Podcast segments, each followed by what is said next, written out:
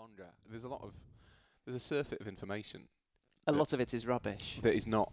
Well, but- well, s- some of it's rubbish, some of it's not, but a lot of it's not very helpful. Are we still are we talking about Brexit? Are we talking about No, coronavirus? this is Are we talking coronavirus. about when the football's going to resume? It's interesting. I went to see my parents yesterday, and How are they? They They- are in. They, they fall into the vulnerable. They category, fall- do they fall- yes. they are- so, so do mine. Mine have been locked down. They are a- That's it. You're not are they- leaving. they are a double risk group. My f- my parents, just they are um, not listeners, so I can say this. They are both. Well, that over makes them a risk they're group. both over seventy, and my mum is diabetic. And my dad is pre pre-diabetic.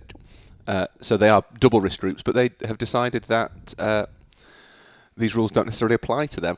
And I, I've tried to explain to them. That's I- the belligerent generation. Well, I think they don't have a real problem because I've the one, the one, the one thing I've learned in the last four days is the over 70s don't like being told what to do. the conversation that I have with my mum, who is um, a risk group in that she's over 70, um, but not uh, with any underlying issues Hmm. currently because she has had a pacemaker fitted recently, which allows her to be not in the, the heart disease area. I was basically talking to her saying, now that's it. You're not going out. Just, you know, shut it down for a few weeks. That's okay.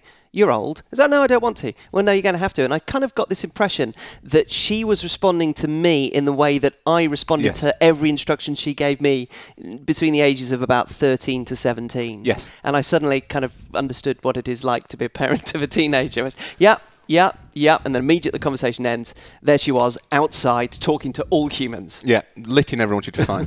the, I love the idea that Rory is uh, that, that this coronavirus pandemic has finally made Rory realise that people over the age of seventy from Yorkshire don't like being told Yeah. what to do. Who would have thought that old Yorkshire folk would be stubborn? It's a it's a real turn up for the books. Uh, no, I think that is a, on a I mean, yeah, you both kind of laugh, but the on a serious note, that is a genuine problem. There- There's going to be a lot. There's be a lot of people in that age group who are a bit like, well, no, no thanks. Don't really fancy that at all. And actually, from this weekend, that age group with those issues, 12 weeks. Yep, which is a long time. It's hard anyway. That's Yeah. I mean, that's, I don't think anybody. Really, I think it's really hard to understand how hard that is going to be for all of us. My dad, as he said yesterday, has has spent the last ten years practicing his self isolation techniques. So I'm relatively confident that as long as I buy, I go and buy his cigars and leave them on the doorstep, he'll be all right. We, we already have a shop planned for um, Gemma's mum and dad, and Good. we, we are going to leave it on the, the front door, outside the front door on the front uh, step, and to just run away like we are pranksters knocking the door and then then departing. But your parents live some distance away, don't they? yes, I have n- no intention of being anywhere near my parents for the se- foreseeable Do, future. do you have a sibling? Does your brother is in London? My brother is in London, who, um, as things stand, I'm going to be staying with for a week. Uh, which means Possibly that longer. if one of one of us um, gets any symptoms, we are together for two weeks longer than we wanted to be in the first place. You're going to learn a lot about yourself and each other. I would suspect Mm. if you. Uh, I, I, yeah, much as I love my brothers, I wonder whether being confined in a But also being relatively small place, for being the- responsible for, for confining them is an issue that I Yeah. am not particularly comfortable with. But how will you get food to your parents?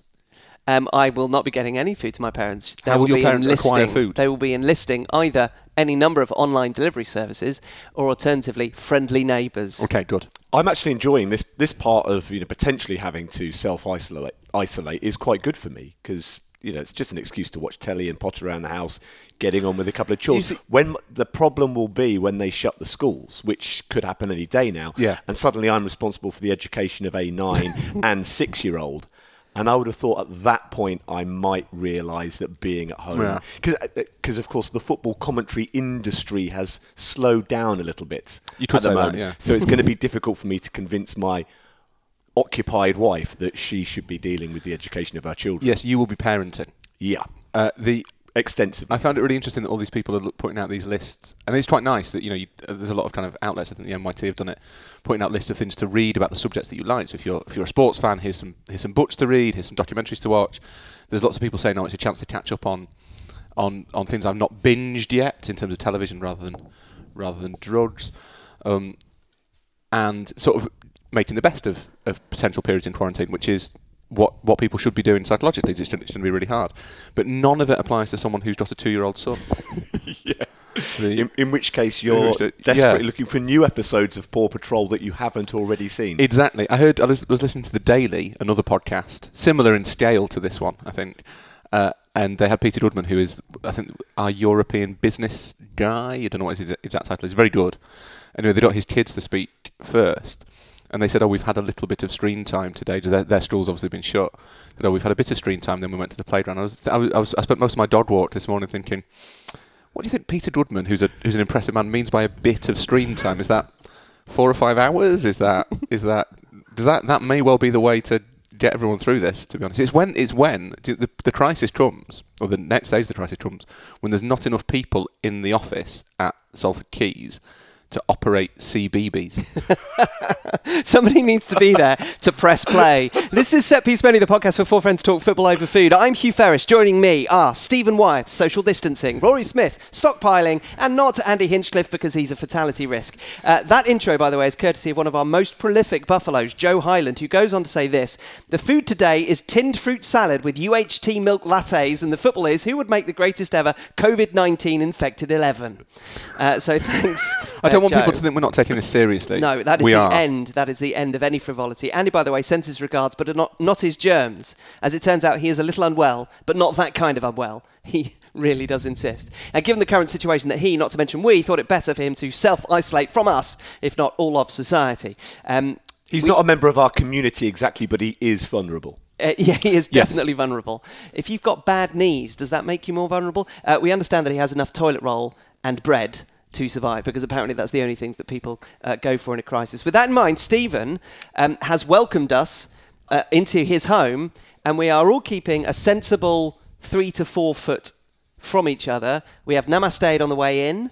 Nobody has touched anybody else. We've not even done the elbow tap. We've No. not even done the elbow tap, and we have provided some Waitrose stem ginger crumbly fudge for everybody to enjoy. Is that because we think the virus can't survive on fudge? um, it's because the, the, the, it is so sugary and sweet, literally, it will kill all other Yeah. things. Uh, so It we is are delicious. safe. Do not worry. That is one thing that Waitrose has not yet uh, run out of. Where'd you, oh, you, you ordered that online.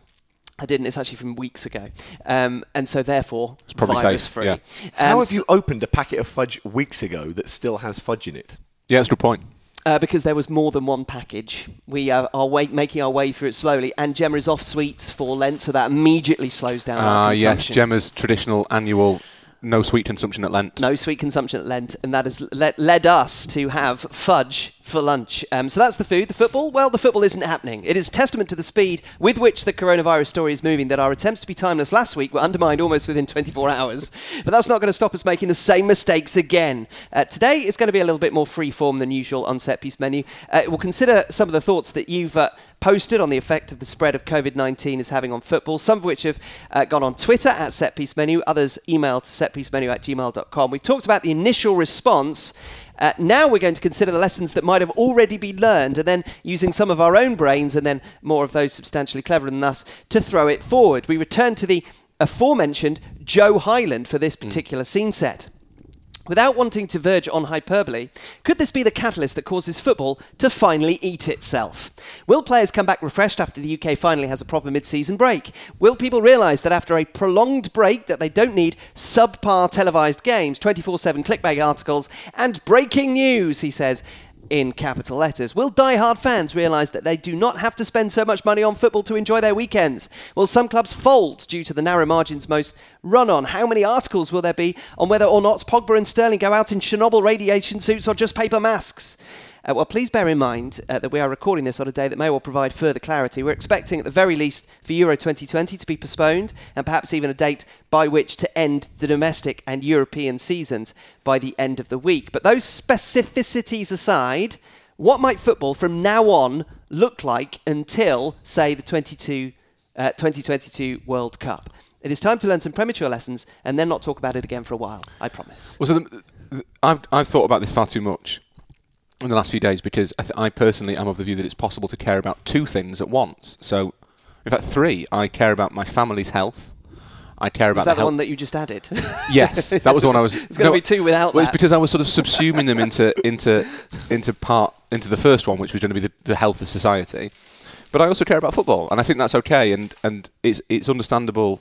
And you know, after Robbie died, a lot of people who'd lost someone kept kept sort of coming up to me and sharing their stories, and it was really nice. And they, they always said, you know, it's it's it's nothing compared to what you've gone through, and then they list how they sort of horrifically lost their mother or something, and you'd be like, well. I'm not being funny, but it's it's similar to what I've gone through. I mean, it's not diminishing my own grief, but like basically the same. It's you can make you can you can quibble around the edges a bit, but it's it's all pretty. Shit. So I was I became really conscious that people have this habit of of caveating things that don't always need to be caveated. And I've got a bit kind of frustrated in the last few days with everyone saying, "Well, of course we know football isn't important," and you'd be like, "Well." Do we not spend most of our time telling everyone how, how important it is? And is it not actually quite important to people? I, think, we're learning how important it Yeah. is. I think I've, I've never realised how much of a part of people's lives football can be until the last four or five days. It is. Um, it's the greatest unifying cultural force of the modern era and possibly in history. I think David Goldblatt describes that described it in, in his latest book, um, whose name I've forgotten. Uh, let's not plug it. Doesn't matter. Uh, don't doodle it. You've got time. The um, not very not very catchily, he describes it as the greatest cultural phenomenon of all time, and I think that's probably right. Football is important. It's important to two people, so it's important, and it's it's okay to think it's important and to be interested in in, in how it's going to play out from here and the impact on the sport and all that. And you can think it's important at the same time as worrying about the the global pandemic that is going to kill hundreds of thousands of people. There is capacity within us to be able to to care about two things. care about two One things. is more Or three things, Rory. Three things, uh, and you should all be caring about the health of my family, the and perhaps your own. I don't know. One is more important than the other, but that doesn't mean that only one thing can be important. So if you know, I, I just trying to think if you're wandering around th- feeling a bit guilty, does you wondering about whether Leeds are going to get promoted or whether Juventus will win the Serie A title. That's fine. You're, you're allowed to worry about that. That's allowed to be one of the things you worry about. There's a lot to worry about. So maybe to an extent, don't worry about stuff you don't have to worry about. But it's okay. And if even that's if you're not things you're worried about it, you can be interested. Yeah, in it. exactly. And we've talked previously about the tribalistic ways in which people attach themselves to a football club or even a footballer as being a little bit crazy and extreme. Mm. But there is a, a much gentler approach to your enjoyment of football and its significance on your way of life, which is perfectly acceptable Yeah. within any within any society.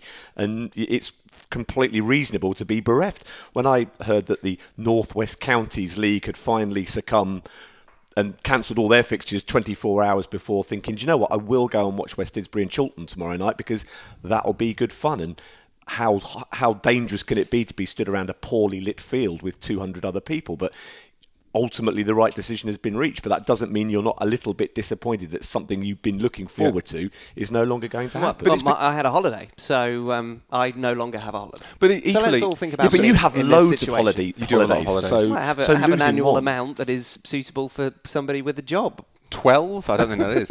No, I mean, It's like if you lost one of your fingers, that would be terrible. But if you already had 12 fingers, then you could probably Yeah. do with sacrificing one or two of them. the- and it might help you look more normal. The um, but I'm down to eleven. I'm lopsided now. So it's fair enough that you think your holiday's quite important. Like we shouldn't. I, this is completely off topic now and is nothing to do with football. no, but it's, or it even, sets us up nicely. Or even coronavirus. But it's We've got weeks of content Yeah, that's to get true, through. yeah, yeah, Rory. we are not. Nothing is off topic. Welcome to the slow burn set piece menu podcast. The uh, we will will reach will not reach a point in six weeks' time.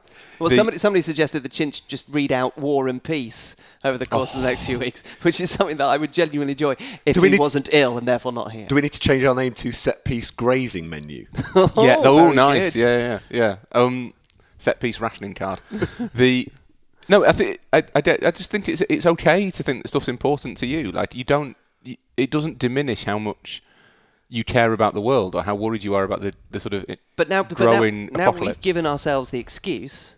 Yeah. we can We've- we've for the next caveated twenty minutes or so talk about it. Oh no, that's right. That's the, I was going to say what's really interesting. The one really interesting point I think he raises, and this is something I keep thinking about now, is more even more than kind of what's going to happen with the leads and stuff. Football is a habit.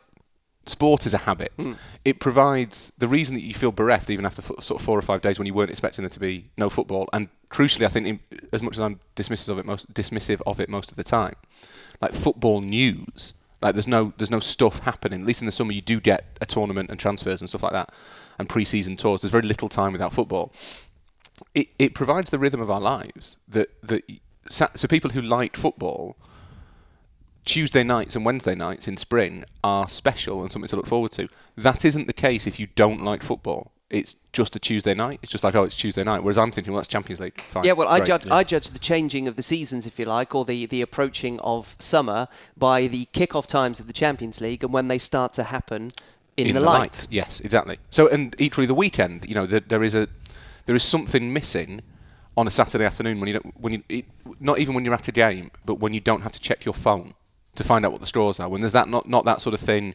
As someone who spends a lot of time, not more than four or five hours, Peter Goodman's not a, be- a better father than me, but but th- there's a bit of Paw Patrol in my life, and I don't find those episodes particularly gripping. Top Wing is different. Top Wing has a genuine narrative arc, but the What over a five-minute episode? they're 15 minutes, Oh, are Hugh, they? and they are packed full of drama. But you, it's quite nice having like you just check your phone, just see what the straws are, even if your team's not playing. You, you, it's kind of the rhythm of your life. It's the backdrop of our existence, and Don't say Rhythm of the Night because that's by Corona. that's true. oh, oh, yeah. Mm. Um, anyway, but it, football is also a habit, and I remember going to Bury. This is to give you an insight into something I'm going to write this week. Uh, When I went to Bury in November, Yeah. a couple of months after it shut down, I was speaking to the staff who were still keeping it going as a kind of they're there basically for security and to cut the grass and stuff like that. And uh, and they said that the in terms of Phoenix Club setting up a new team, well, the problem they were going to face was that football is a habit, and once you break the habit, you don't get everybody back. So if they were worried that in their case that if they set up a Phoenix team that started playing in this August, after nine months without a team in Bury, you might still get a thousand fans, but you probably wouldn't keep all 2,000, two, two and a half thousand that used to go to Gigg Lane because they'd suddenly have found other stuff to do on Saturdays and they'd have realised that, yeah, football is not an essential part of existence. It can be very important without being essential. And that's actually something that I think football has to face now that we don't know how long this shutdown's going to be. It isn't the most important aspect of it. But there is a chance that when we come out of the other side, there are some people who think, actually, do you know what? It's hard to get back into that. That's true, but what I would say in the, in the, the example that you've given is that, that Bury may well be resurrected in that hypothetical Yeah. when the rest of football was continuing. So others might have felt that they can watch other football and therefore the away, yeah. emotional connection was, Yeah. was, was lost. But if you're in a situation now where there's no football whatsoever, Mm-hmm. could there not be, through this vacuum, a desire to re engage with football and also in a slightly more constructive, positive way because you come to appreciate what it is that it gives you rather than the toxic atmosphere that had been developed over the saturation of our lives, living our lives through football, which is something that has become more and more of an issue as we've discussed many times on this podcast. Well, it would be nice to think that when football can resume, that some lessons will be learned, some positives will be taken from this situation, and the role of supporters within football will be reconsidered, and the, the significant part that they have to play in in the sort of organic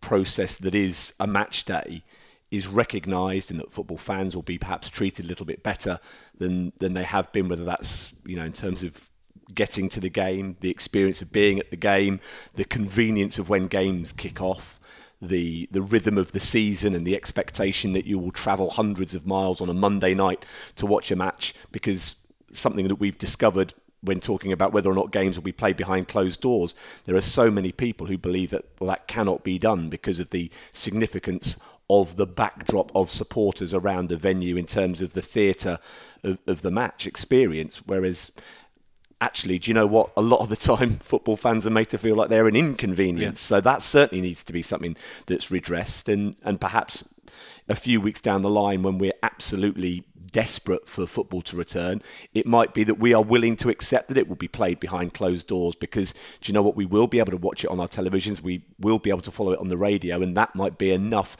to satisfy our fix in the short term. But but once we are back up and running fully, we need to recognise the monumental part that the match going fan has at every level of the game, but I suppose particularly in terms of the product at the highest level. Yeah, I think that's right. I think it's it's it's shown that well, even the players and the and the managers have come out and said that they don't really want to play in front of empty stadiums because it doesn't mean anything to them. It, it football exists without fans, but it doesn't ha- really have any meaning without fans there. You, it's much harder to sort of parse the action and understand the significance of a moment. And and I'd like to think that that perhaps and maybe maybe we're searching for silver linings in what is a pretty desperate situation, and maybe that maybe it's grasping at straws. But I'd like to think that this might might give people a chance to reflect a little. And this isn't me me saying that I'm better than anybody. I want I don't want to make that abundantly clear. That and there's times when I put my support of my team ahead of ahead of my love of football. Although I think I'm, I'm confident within myself that I lo- I genuinely love football. It's it's always been Well, the- incredibly the- important the- to me. The, But the, the way that you decide that is, should your team be taken away and not exist, would you still like Yeah, football? And yeah. yes, you would. So therefore, you are not doing it via your Yeah. team only. It is the love of the game. Yeah, that's and- that's the test. And we are in a society currently lacking in tests. Yes, So there's an true. easy test that we can all do. Exactly. Um, but I would like to think that maybe when football does come back, and I think there will be such a, and it will come back. I think we, we should we should hang on to that certainly that it will come back. There will come a point where we play football again, we where we watch football again. It would be nice to think that maybe people would. More people would fall into the camp of having realised that actually what they one of the things they love is the game that they still love their team, but that their team's interest and the game's interest are not the same. That that what matters is that the game goes ahead. Perhaps you maybe realise that it's only a game and that it's not. It's it's something that adds the icing to life rather than the the cake itself. Um, it's not the sponge. the I think that's I think that's an excellent metaphor. Well done, me. I don't think it was overdone in any way. The- like no. the cake. And I think that that could be a positive. I, I, I keep thinking actually about the what that first game would be like if you know the first the first. 12:30 Saturday afternoon kick-off in the Premier League when we're back. It's Palace against Burnley, and, and everyone's and it would just be so. Well, can't you work it out? What, what wasn't the what was the first game that was? Oh, the Saturday morning, the Saturday afternoon. I'm not sure. It'll be whatever it was meant to be last Saturday. Wasn't Uh, it Arsenal Brighton? It might have been Arsenal Brighton. And So yeah, who's looking forward to that? the, well, I, that's not. If, if I'm honest, that's not a game I'd normally watch. There's nothing on it. But now you would. They're both mid-table teams. Um, well, in fact, Brighton get relegated, I suppose. But now, are you just be so delighted to see the green of the pitch and the, the brightness of the shirts and the, the happiness of the fans, and like- then and then a few minutes later, the disgruntlement of the fans of Brighton That absolute lead. fury, and then seven seven days at least of absolute fury on social media, where everybody is uh, called every name under the sun. And what Brighton probably want to happen is for that game to not happen because, let's be honest, they're in the Karren Brady camp. Let's stop it No. now because they're just just above the relegation zone. Do you know what? I don't think that is. So, what was really surprising about those Karren Brady comments, and for anyone who doesn't know, Karren Brady, the vice chairman of West Ham, yeah. came out very early and said at some point towards the end of last week. She went early. She went really early and said that they want the season null and void. And there is the reaction was broadly, I'd say, critical. Not not necessarily the theory, because there is a case to be made that you have to void the season, but of the timing. Does that you do not have to make that case yet. Spectacularly self-serving, Yeah. it would seem. It it was if if she come out and said that in May. When we were staring We're down the barrel despairing, of, yes, Well, exactly. when, when, we, when UEFA had said, look, the season has to be finished by July the 30th, and otherwise next season is affected, and we don't want that. That's a firewall. Um, and we're running out of time. I think you could probably make the case. All right, look, in this situation, if the choice is between playing 10 games in 15 days or whatever to try and get the season finished, which is impossible, or between taking the standings from whenever the last point was, it would have to be after 28 games. I think Villa have only played 28, others have played 29. Taking the standings from 28 games and relegating on, the, on that basis without 10 games finished, um, or voiding the season, you can definitely make a case in that situation that you have to void the season. I personally don't think that's at all satisfactory. Um, for various reasons, which we, which we may or may not come, come on to, but I'm sure someone else has made them. I'm coming on to them. The, Uh, by the way, City, Arsenal uh, also haven't uh, have played 28 games. But, so it, those, but it wouldn't impact City's position at all. No, it and it it might make a and bit Sheffield United. I of, it should might add. make a bit of difference to Arsenal's position, but it wouldn't do anything particularly great. But to throw another consideration into your argument, maybe you just have to reset the season on the basis of everybody having played each other once.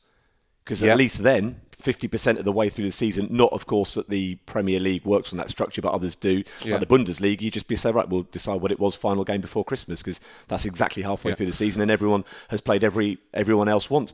You, you, you can't have a, you can't claim to have had a season if you're midway through the second half of it, and some teams have played fewer games than others, and some have played tougher teams than others. Or you know, just looking at the the argument in the championship about saying, well, we'll just promote Leeds and West Brom. Well, hang on, third place Fulham have still got to play both of those clubs, Yeah. so things could change dramatically. You just it, the, the idea that you would void the season and would even be contemplating starting another competition before you've finished others is just farcical. It's it's, it's uh, nonsensical. I can't believe anybody suggested it the day after Yeah. football shut down and would be considering it a month or two months into hi- a should be- hiatus. it has to be part of the conversation, but it should be the last resort. And I think, to be honest, for, for most Premier League clubs, it would be the last resort for reasons that aren't particularly sporting.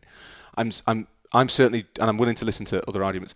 I have come to the as I try as I've tried to come to a conclusion about this, I am now very much of the view that if you want fairness, you have to finish the season. There is there is there are, there are other outcomes, but you cannot dress them up as fair.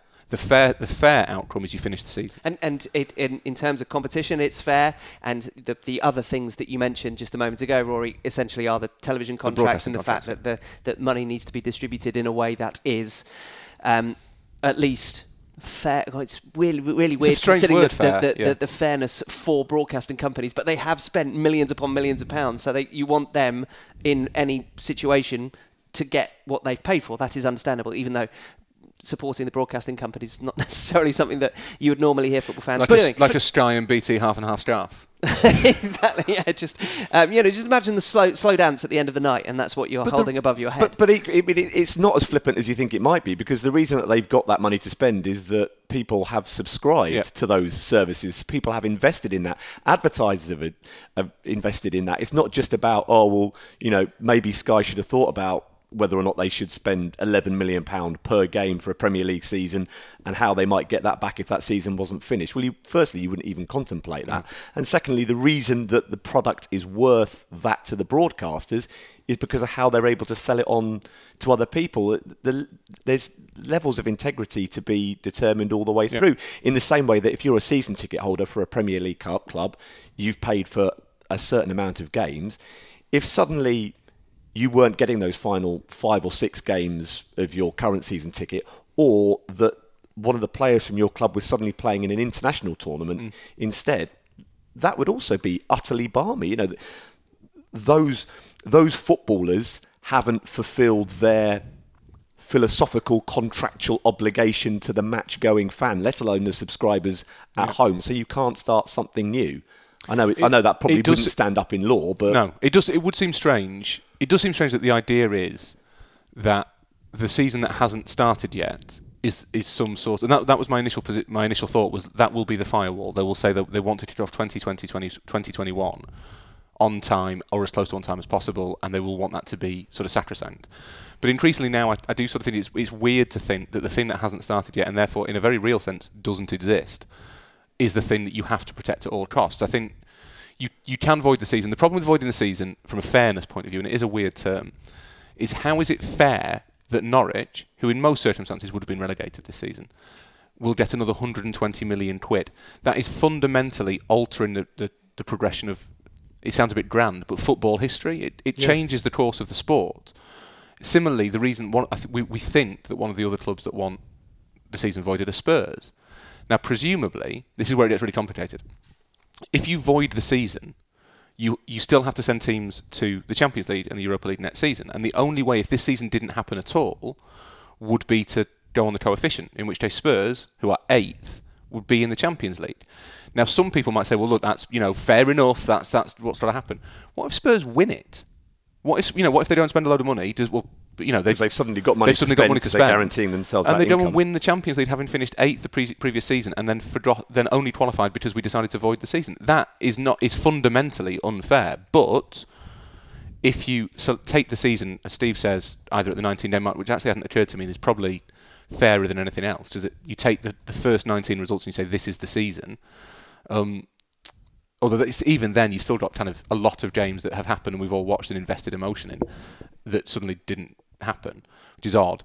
But if you say, right, we're voiding the season, but we're sending the top four to the Champions League, which is the much, much The fairer. current- the current top, top four, Yeah, yeah. which is much fairer in a kind of sporting sense.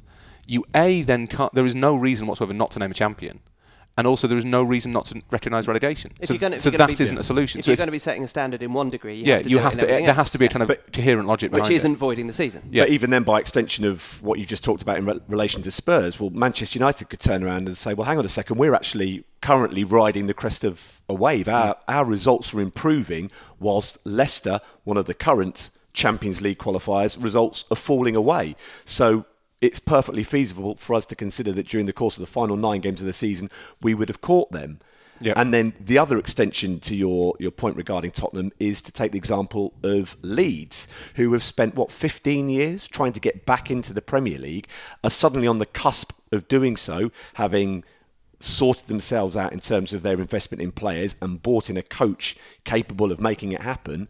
And suddenly, if you were to say, "Well, we're pulling that rug away from you," Yeah. well, that would be that would at the risk of upsetting West Brom and their, their supporters, it would be considerably more unfair on Leeds than West Brom, who've been a yo-yo club who've gone up and down recently. So you could argue, well, hang on, you know, you've had your recent opportunities in the Premier League, you've dropped away, but Leeds have been have been clawing away at this for a decade and a half. So you can't just say, right, forget about it, guys, try again next year, because Leeds are the perfect example of just how difficult it Yeah. is when you drop out of the Premier League to get back in. And that's the point that this all filters down to every level. So I did the radio this week with Ian Evatt, the Barrow manager. He used to play for Blackpool, central defender, lovely man, very bright, very good manager by all accounts.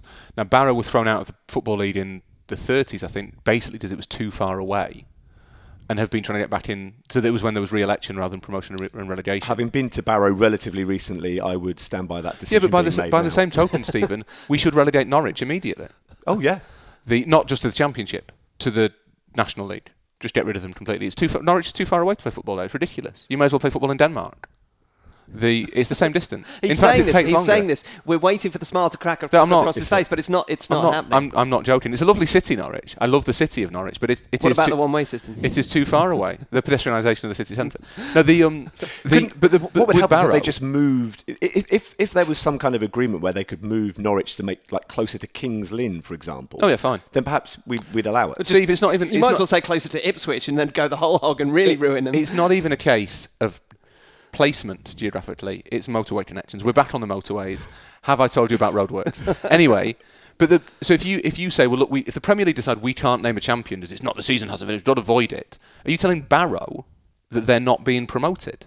Does, that is fun again fundamentally unfair on them. So, I, to me, having thought this through a lot, it is increasingly clear that that unless there is, and it, this this could all be changed because my big fear is that both UEFA and the leagues and the clubs all fall into this trap of thinking they have to decide everything this week. They really don't. They've got as much. They've not got as much time as they need, but they certainly have another another, another few weeks to come up with a proper solution. Time is something that those of Yeah. us for in once. football Yeah.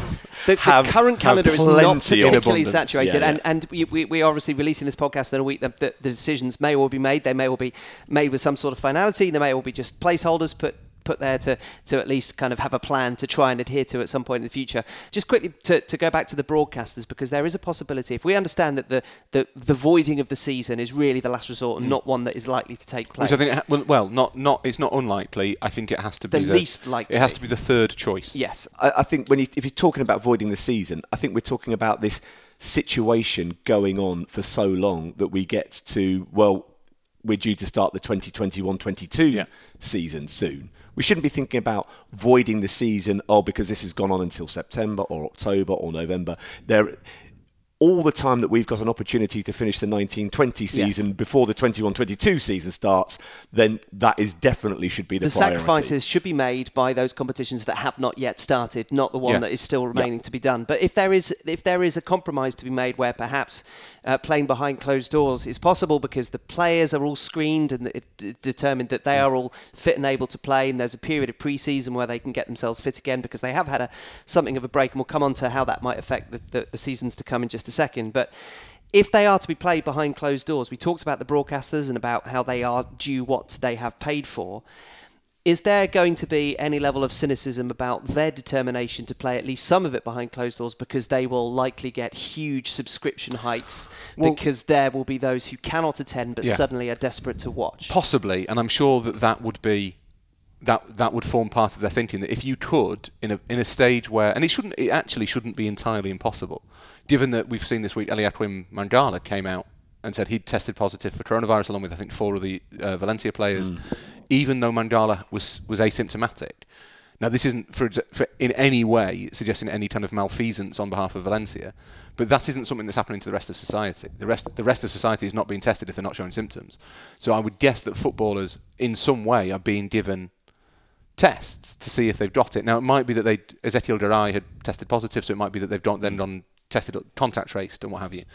So it may be the case that by June, July, whenever that mu- that either a lot of players have had it and been through it, or that they think they've got sufficient testing in place to basically say we can test the players to make sure they are not playing with it, in which case there is no risk. So we can play behind closed doors. Or, or just be able to train, Or be get able to train, into and the then you can start building to build towards pre-seasons. They will need a bit of a pre-season. They won't need a holiday, but they'll need a pre-season.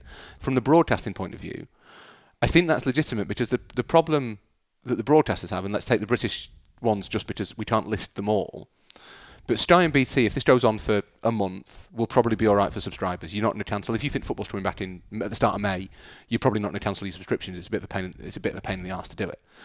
If it gets to like June, July, people will start thinking, do you know, what? especially just jobs are going to go, Yeah. businesses are going to struggle. I've paid, what, 120 quid or something for nothing? Yeah, so maybe there's no other sport. No, there's no other sport. There's no reason to have those packages. So there will be a, a, sh- a massive financial shortfall at some point from Sky from, and BT for subscribers, but also from advertisers because hmm. they, they'll fill the airtime, but it's not nearly as valuable as it would as live sport is. So there will be a, a an economic cost to Sky and BT and the various other ones around the world. That is not insignificant. It's not as important as people's health, but it is still significant. Just as all of the economic damage that the lockdowns are going to do is not as important as people's health, but is still extremely significant and comes at a human cost because when economies collapse, people die and people suffer. So it's not like you can pretend. It, you saw it a lot in the first few days of the, the, especially in Britain. The Tories are prioritising the economy. Now you shouldn't prioritise the economy, but you should certainly consider it because it that that translates to how people live their lives and if in some cases how people live their lives if people live their lives. Um, so it may be that yeah, if the if the broadcasters in this situation were to think, "Do you know, if we play it behind closed doors, we get bigger figures. There's probably a case that that's what that that's that's not a bad kind of quid pro quo almost that they've suffered they will have suffered and it's it's hard I don't have my Sky BT half an hour scarf on but they've a they've paid for something a lot of that money is paid up front and will have already been committed by the clubs so they can't give it back um, the league I don't think would have the resource I don't think the Premier League would have got cash resources to pay back part of the contract they'll have a bit but they, they don't have hundreds of millions of pounds sitting idle I don't think Similarly, UEFA don't have hundreds of millions of pounds sitting idle for the Champions League and the Europa League. They do make a lot of money, but most of it goes out in prize money. So Although both UEFA and FIFA are, fairly cash-rich organisations compared probably to, by comparison to national associations. yeah, I would, yeah, I would have thought so. And UEFA may have look in terms of the Champions League and Europa League this season. If the various broadcasting contracts aren't fulfilled, so they decide they have to con- they have to cancel it, and that is an easier competition to cancel than a domestic league because no one has won that or rele- been relegated or And you can, it, it, it, and next year's can just exist yes, normally. It, it can yeah. exist in any time frame. Yeah. And, and there would be, I would imagine, there would be ways that, say, you were a season ticket holder for a Premier League club, that you would be able to access that club's games exclusively when they were Yeah. on Sky or BT, whether that like Now TV, for example, where you can get a weekend pass. One assumes that clubs would be able to distribute codes to their season ticket Yeah. holders that would enable them to watch their game that weekend or have the pass for that weekend. Come on, everybody's got to start compromising a little bit. We're no longer existing in the the perfect system under which football believes it has been operating. Everybody somewhere along the line is going to have to compromise. We talked last week about how that starts with UEFA delaying at least, if not cancelling, the European Championships so that to give national associations that flexibility, well, that will have to then start filtering down through all facets of the game to enable people, if it is to be played behind closed doors, to still, you know, absorb those games in in one way or another. If they can't go to the stadium, at least make them make them give them the opportunity to watch it on television without there being an additional cost to that that they've already Yeah. made in terms of their tickets or their season It's a, you can, you, uh, that's a perfectly valid point. I don't disagree with it at all. But you can make a case that if football resumes before the rest of the country does, or whilst while bits of the country are still in lockdown, or in, even if individuals are still in lockdown, you can make a case that actually there's almost a social. Again, this is maybe inflating the the importance of football, but you can make a case that it's actually beneficial if if you put it on free to air, either because you give it to the BBC or ITV in this country, or because you say to Sky and BT, you have to make this available on YouTube because we need people. We don't want. We saw at PSG in Valencia that Yeah, yeah. you can't have fans going to the stadium. You need to minimise that that that risk. It's very hard in a Western democracy to force people. They're not. We're not going to bolt people's doors shut. That's not. That isn't on the table. That's not an option. I don't think. Um, you, you need to kind of incentivise people to stay at home, and one way to do that would be to say, look, we're playing this football behind closed doors. you will be able to watch it. Yeah. But I agree that then means But it- refunding season tickets. But it has to it has to have a commercial element for, for Sky and BT. They won't give it to BBC and ITV because there is that there, there is not enough goodwill. But they can put it on YouTube where they can then sell advertising Yeah. for that live space on or YouTube. You um, you give Sky and BT their usual slots, and then th- there's potentially five, six games a weekend that wouldn't have been televised every weekend. So maybe those ones are free to air at a different time. Or you can you can make Sky or BT free to air, and therefore the Yes, incredible yeah. incredible ability for them to sell advertising at a much higher rate because you've got more eyeballs Yeah, on it maybe will, will balances then it obviously out. give but, them but those to games, more money. those games that aren't televised in the UK are available to television audiences around the Yeah, world. yeah. So they, they are they are filmed as Yeah. though they are being televised, Yeah. and there'd be no reason why you couldn't make Burnley versus Brighton, which wasn't a TV pick, suddenly available for fans of Burnley And versus Brighton, Brighton. yeah. But I, I, I totally agree with the point you made about the. And I've thought of it myself about the idea that football could emerge from this crisis before the general pro- population on the basis that, you know, if any one of us three was to call our local GP with what we mm. believed to be COVID 19 symptoms, the chances are no one would ask, you know, would suggest we came in for a test. They'd advise we self isolated, that we stayed at home for 14 days, and that we would only, you know, go to hospital if we, our, our, our symptoms worsened. Mm. Whereas obviously, if you're a professional footballer with the strength of the medical facilities that top flight clubs have at their disposal, the minute that you show any sort of, in fact, you probably don't even need to have shown symptoms. They will, they will have been testing Yeah. regularly from the moment, and they would have had the facilities, the ability, the club doctor could deal with that much more easily than our local GP could do if suddenly, you know, a load of guys in their 30s and 40s were complaining of having the symptoms. So football has this opportunity and has already sort of self-isolated to a Yeah. certain extent to come out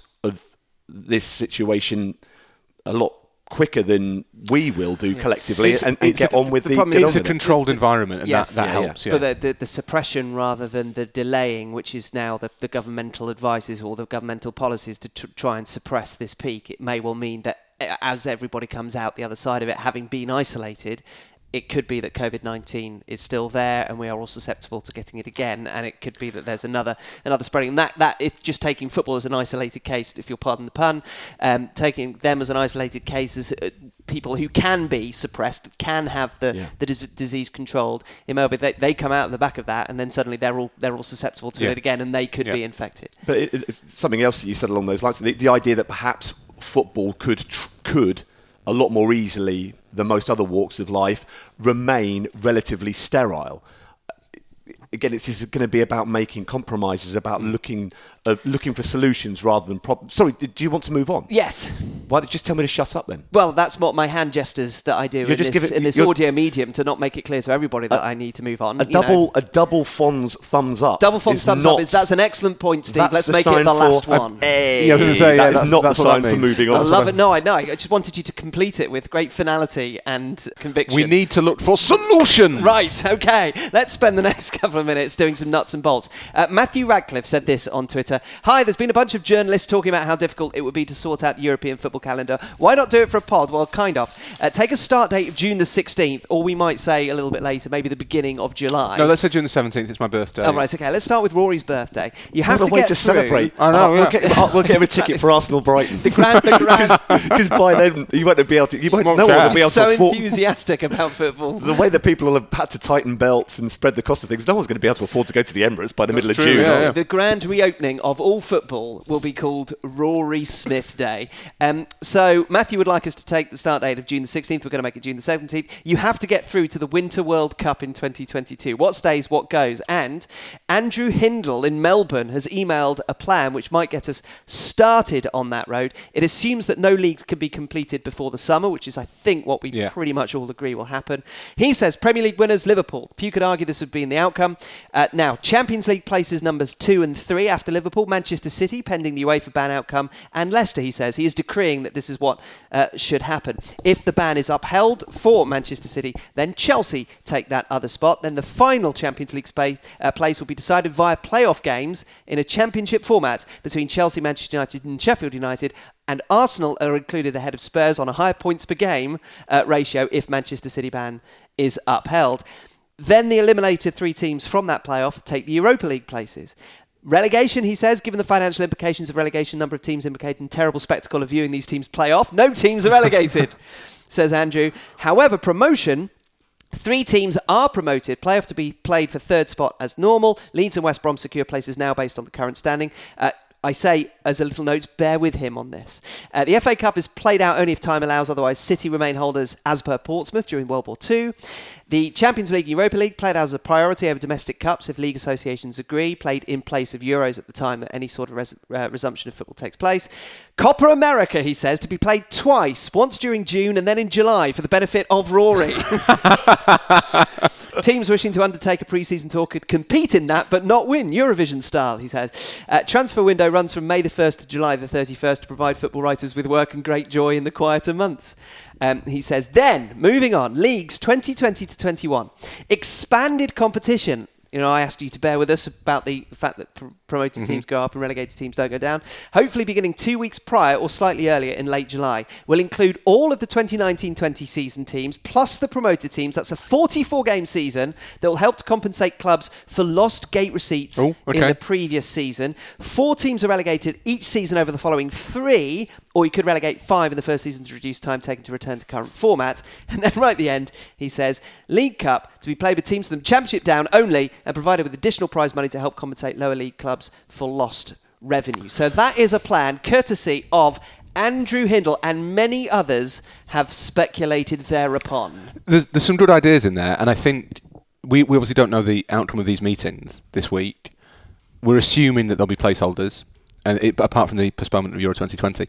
But I do think that what I'd really like, what I'd really like from those meetings, is at least to know that the various stakeholders, the people who hold the states, have thought so about not the vampires. not the vampires, their enemies. Yes. They, they, the garlic wielding stakeholders are are thinking about solutions that are that creative, and I, that, I'm not sure that would work. But I, I, one of the big problems will be if they go into those meetings and think, well, we've got to do this by this date, and what about this, and what about we've got to have the League Cup. The League Cup quarterfinals have to be played in the second week of December. That's Yes. crucial. Determining things that have no Yeah. determination whatsoever. All of this, UEFA have, have briefed fairly extensively. Everything's on the table, and that's exactly what they should be saying. The problem will be that the stakeholders might look at it and think, "Well, everything's on the table apart from my bit, which is very much in my lap, and I'm eating it there," and and that that will be when you run into problems, and that's when you might have to come into kind of thinking about cancelling seasons, voiding seasons, whatever. We have time to play with. There is no there on there is no. It's not like in the Bible that the football season has to start on August the 13th. That's not a thing. It's just it's it's a kind of cultural norm. And because this has been such a radical change, which is remarkable really in the space of the last week since we were in your house talking about it, the the shift in it does feel like we it is a different world. Um, I think that if you go into it thinking, right, actually, do you know what, we can fundamentally remake the season. We can do lots of things that we wouldn't normally consider. But- then there is a way out. If you go into it thinking everything has to function exactly as it always functions, just on different dates, then you don't have a real problem. Yeah, I, I don't think anybody. Well, I, I would hope that by this stage, given how fast moving it is, that people are already coming around to the idea that this is approaching a blank slate. Apart from the fact that there is genuinely a shift to be sorted out for the World Cup in 2022. Yes. So, shall we not? There are a number of people who, who have hmm. said, shall we not use that.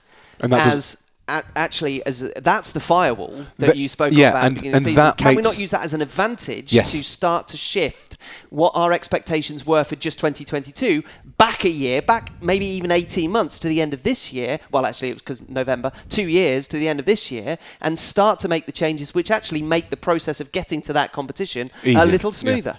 Because it's only two and a half years away, which is well within the confines of what would be considered a football cycle. Yep. So, yeah, absolutely. We, we should be thinking along those terms that once we get the opportunity to finish this season, then start thinking about when you start the next one as to how that might buffer up against the World Cup in 2022. A couple of things to go back to regarding Andrew's suggestions again, I think we need to move away from the red lines. Like, for example, the idea that What, you Rory's birthday? no, no, w- w- That- that is a hard that's- red line. That's, that's That a hard. That is a firewall that is burning that's, brightly. That's a Theresa May Brexit negotiations red line that is not to be erased. Self-destructive. yeah, your birthday is the self-destruct button. and eventually movable. yeah. your, your birthday could financially be the self-destruct button for all of us if we have to, have to get you. Well, actually, do you know what? My birthday, because I, I spend most of them away because of tournaments. My birthday is a is an occasion of great domestic tension. So in that that ways, in in many ways, it is a bit like Brexit. So maybe we should. And also, unlike Brexit, it, uh, it might be resolved to a satisfactory outcome for you. Not really.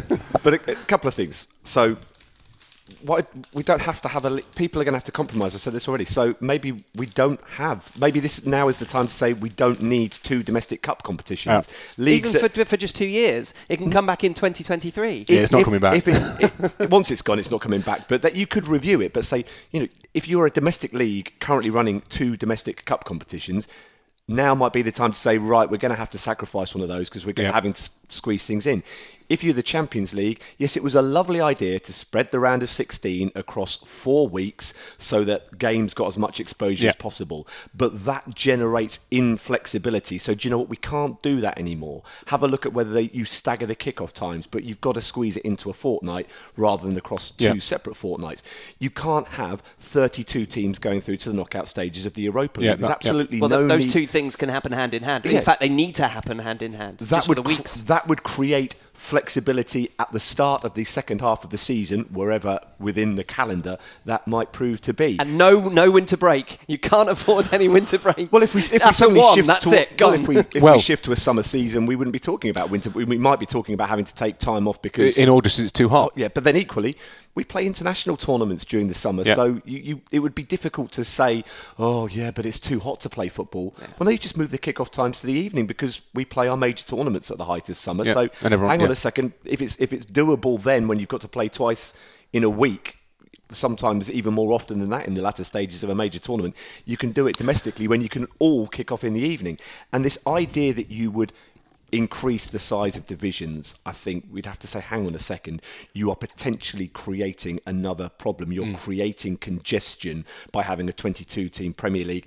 I'm staggered that it's even being talked about in Germany, where they're a little bit smug about the fact they only have 18 teams Yeah. in the Bundesliga because, oh, that gives us a couple of extra midweeks off. It enables us to have a four or five week winter break. They call a week in which they play three times the English week Yeah. because they're so sneering about it. So the idea that uh, uh, was being muted, I think in I think it was in Kicker where they were talking about having a 22 team Bundesliga next season as being a possible solution. That seems extraordinary. You that need they'd had f- fewer four- games to you squeeze it in, Yeah, we're, not we're more. trying to find ways of saying, do you know what? If one thing that we can learn from this is that football needs more flexibility More in terms of its cal- calendar, and it also needs more flexibility in terms of its finances because, as we talked about last week, if you are constantly living from one match day to the next in terms of your finances and something comes along to disrupt that, it exposes the farce of the amount of money that goes needlessly out of the game as being something that needs to be resolved. I'm giving, giving Steve. A Yeah, double you- you want to shut up again, don't you? F- The- Do you know what? No, that was just that was just an appreciation. I don't I've- even want to move on. I've, I've, I now understand why I never hear him say sorry. the I the, the Qatar World Cup thing was first brought up as soon as games started being called, being called off in like Italy and Germany and Spain. And at the time, I was a bit kind of dismissive of "Mm, that's a bit stupid. It's a bit ambitious, and I still think it's too it's too clever a thing to do almost for UEFA and the various stakeholders to actually get there. because it means it, it It requires means- too much. It uh, requires lateral, lateral thought. Yes. But I think there is an argument to say, and this is probably where I land at this point this week, and it might be that I've changed my mind in a week, and I reserve the right to do that. It's my birthday that we're starting the season on. the, I think there is an argument to say that you finish this season because you only have to expand the leads if you don't finish the season. If you finish the season, everything's normal. So that that solves that problem. You start this season, even actually, do you know, even to give yourself plenty of time, you finish this season from September onwards. And you say, right, we've got eight weeks of football to play. You could play the rest of the Champions League at the end of that. You could play it during. It doesn't really matter. Um, by that stage, you'd like to think we would be out of the the peak. We'd be the virus would be manageable, and that, that obviously, as we've said a million times now, has to be the priority. that you can't resume football until the countries are in some way in a state to kind of receive the football. And that's really important. And probably football would need to resume at pretty much the same time in each country. Ish. Uh, you, yeah, you, you Which could is have a no, little, by no means a guarantee. No, no, exactly. But you, you could have a little bit of a stagger, but you, it would be very, very difficult to have a situation where you know England, right? All right, we're okay. We're, we're sorted. We believe that we can resume, and Italy and Spain would still be four weeks away from that, and Germany perhaps a fortnight away. There'd have to be some coordination in terms of well, there's there's a win. We're gonna we've created a window in which seasons can start and hopefully finish, but everybody needs to be able to operate within that window. And by the time you've done that, you you get you get to, to sort of November December. At which point you say, right, actually, do you know what? Now we're going to hold the Euros because there is an Afcon in January 2021 anyway. So you have an international break there, and equally, ju- uh, Africa's thankfully not been particularly affected by this yet. But although I think the cases are starting to mount there. But there, it makes no sense whatsoever, even in the world of football scheduling, to say, well, we, we need a, a window for one international tournament, but we need a completely separate window Yeah, yeah. For another inter- international tournament. Could, so you, could you have a Copa America there as You'd, well? you'd probably pl- end up playing the Copa America this summer, January, and next summer, just in Hang case. on, which cop, would you move the June Copa America or Or the the July July, Copa yeah. America to January? I mean, they they that's going to be really difficult for them to agree on. So then you effectively, I mean, you could even, I wonder if you could even persuade AFCON to play that in December rather than, than in January. You then have January off, and you do what they, what a lot of the leagues do in places like Russia and the Ukraine, or certainly did, um, and in Northern Europe. And you say, right, we're going to play fe- February to November, because by that stage, it's 2021. The Qatar World Cup is next year. you only have to do it twice. So you only have to do it Well, twice. Depending So on what happens in 2023. you then play. You play the Euro- you have an international window of say two months between December and January to play all those tournaments. You then have a full season, 2021, so the broadcast contracts aren't broken. You might need to take a bit of time off in August in certain countries when it's really baking hot. Does it? You know, Serie A doesn't kick off till September does the weather. Um, or you could just play in the evening, and as you Yeah, say, yeah. We, we play in July. It's hot in Italy in July. We've had World Cups in Italy in July. Um, the we've had World Cups in hotter places than Italy in July. If anyone if anyone was in Sochi in 2018, I mean the heat there was absolutely extraordinary. Um, so you play February to November 2021. You play February to November 2022 up to the Qatar World Cup. That gets everything in line. You get all of the seasons finished. There are as many seasons as there would have been other- otherwise, and you don't have that weird break in the middle of the 2022-2023 season where you have to have a World Cup in the middle of the season. The problem with that plan is what do you do in 2023? Do you stick to February, November because that's what people have got used to? Because after two years, I think they would have done. They would have started to think, well, this is what football looks like now. That's fine. And there's an argument you, you, you could do that. It's not it's not disastrous. Or do you schedule some sort of tournament at some point to break it up to, to flip you back into the into the summer calendar, the summer to spring calendar?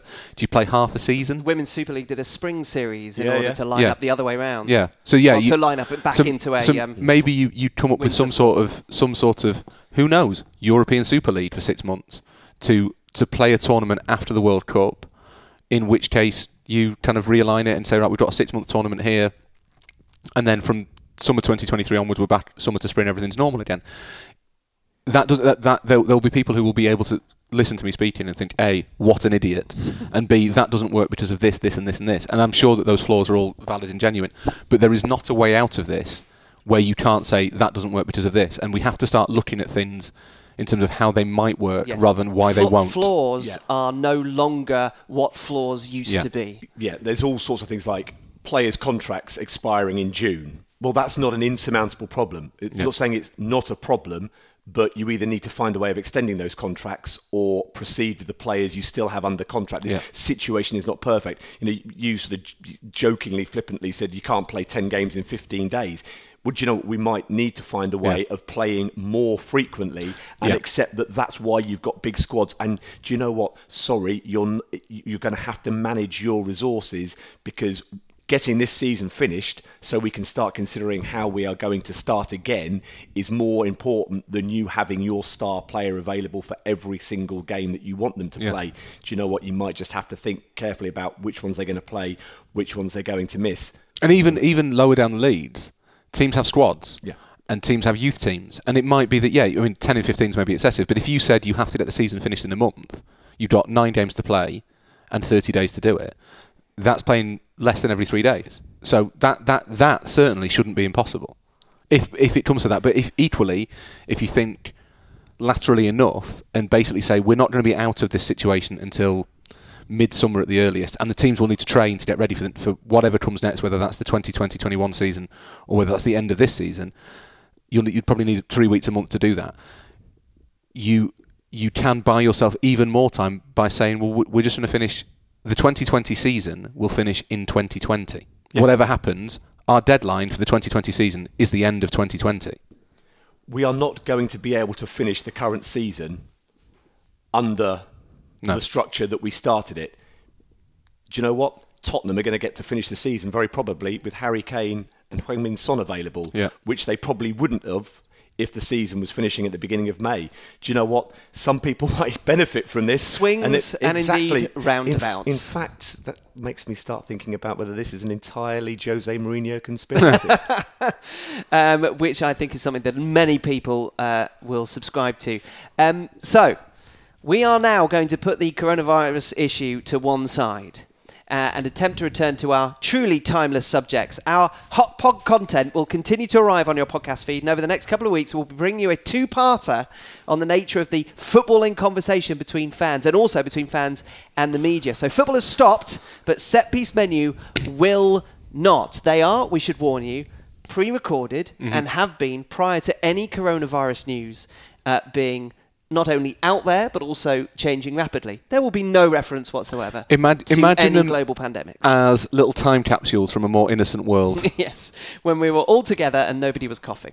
Keep your correspondence coming to setpiecemenu at gmail.com in the uh, intervening time. Clearly, it'll be a while before we get to them, but still, we do very much appreciate everything that you send to us. Please subscribe, share, rate, and review as we humbly ask you to continue to find room for us in your podcast schedule. Thank you to Stephen and to Rory and to you all for listening. Stay well, everyone, and we'll be back with another set piece menu for you to enjoy very soon indeed. I am going to make you something to eat, by the way. We're not just surviving on fudge and Kit Kats. Yeah, thank you very That's much. a relief. I might go. I've, I've been I've not had my Kit googling rationing re- rationing recipes. I'm wondering whether we should do something, you know, of a sort of post World War II theme.